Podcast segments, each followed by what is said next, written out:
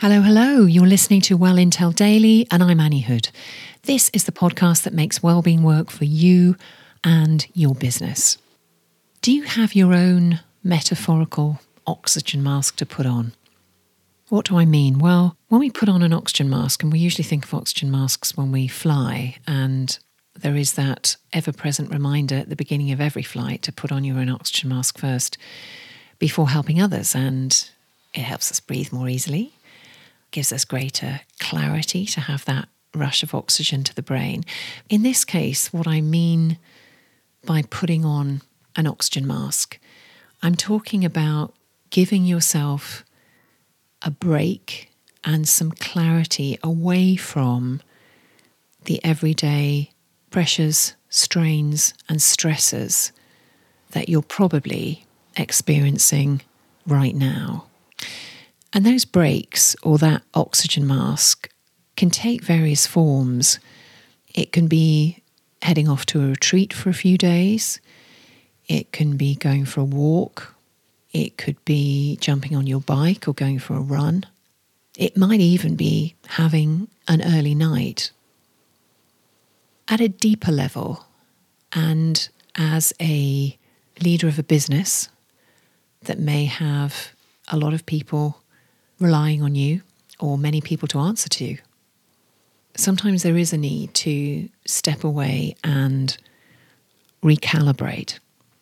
And I was at a gathering recently about a leadership purpose retreat led by a gentleman called Dr. Tom Cotton and a couple of his colleagues. And he was opening up the conversation with a group of leaders to discuss purpose and values in business, but to take it beyond the room that we were in in London and transporting it to the mountains of France to give space, time, and a different environment to examine what it means to have a greater purpose in one's leadership than simply making money.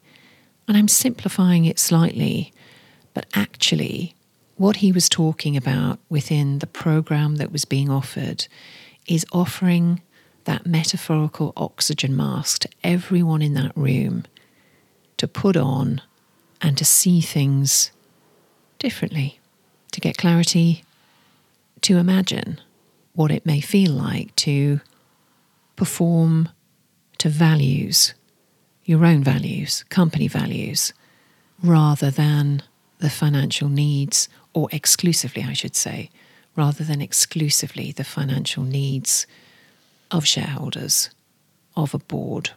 And maybe that's something you want to explore as a leader an opportunity to be with like minds, sharing challenges that they can totally relate to, and taking stock on how you want the next chapter in your career to go that involves more purpose and more consciously led values than you might have felt able to honour to date.